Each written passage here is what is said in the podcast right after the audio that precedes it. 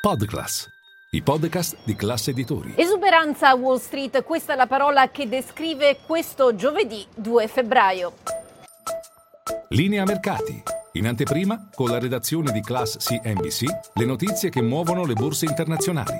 S&P 500 e Nasdaq sui massimi di cinque mesi fa, il listino tecnologico in particolare è arrivato a un certo punto a guadagnare il 3% grazie all'effetto meta e sostanzialmente rispetto agli ultimi minimi ha recuperato il 20% preannunciando dunque almeno da un punto di vista tecnico un nuovo mercato toro. Nel frattempo l'indice benchmark si consolida al di sopra dei 4.100 punti. A livello settoriale di gran lunga il migliore il comparto dei servizi alle comunicazioni grazie a Meta su del 6%, il settore peggiore invece è quello energetico con un WTI che si è riportato sotto i 76 dollari al barile minimi del 10 gennaio scorso. All'indomani della Federal Reserve sostanzialmente il mercato scommette che il picco dei tassi è dietro l'angolo e questo nonostante Jerome Powell abbia eh, sì detto che l'iter di disinflazione è cominciato ma eh, ha anche spiegato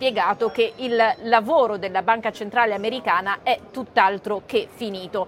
Peraltro il rendimento del Treasury a 10 anni sotto il 3,4% di concerto al crollo anche degli equivalenti italiani del Regno Unito e tedesco nel giorno in cui peraltro la Bank of England e la BCE hanno alzato come da previsioni i tassi, ma anche in questo caso il mercato ha portato a pensare che una pausa non sia molto lontana. La storia del giorno è chiaramente Meta, un titolo che con un rally di oltre il 20% porta a casa la seduta migliore dal 2013 all'indomani di quella che Mark Zuckerberg ha promesso essere l'efficienza, il motore del 2023. Ma c'è anche chi si concentra sulle promesse da lui fatte in termini di eh, futura leadership nel comparto dell'intelligenza artificiale che, come visto dal recente successo di Chat GPT, dimostra essere un forte interesse da parte degli investitori e non solo.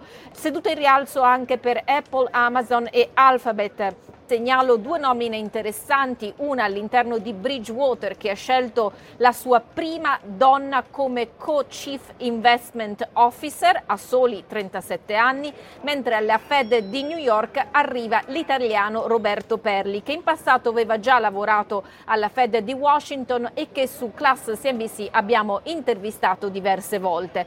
Concludiamo con qualcosa di colore, il giorno della marmotta è arrivato e quella che si chiama Phil, la più più famosa d'America, ha osservato la sua ombra uscendo dalla tana e di conseguenza questo significa che gli Stati Uniti si preparano ad almeno altre sei settimane d'inverno. D'altra parte qui a New York domani previsti meno 12 gradi.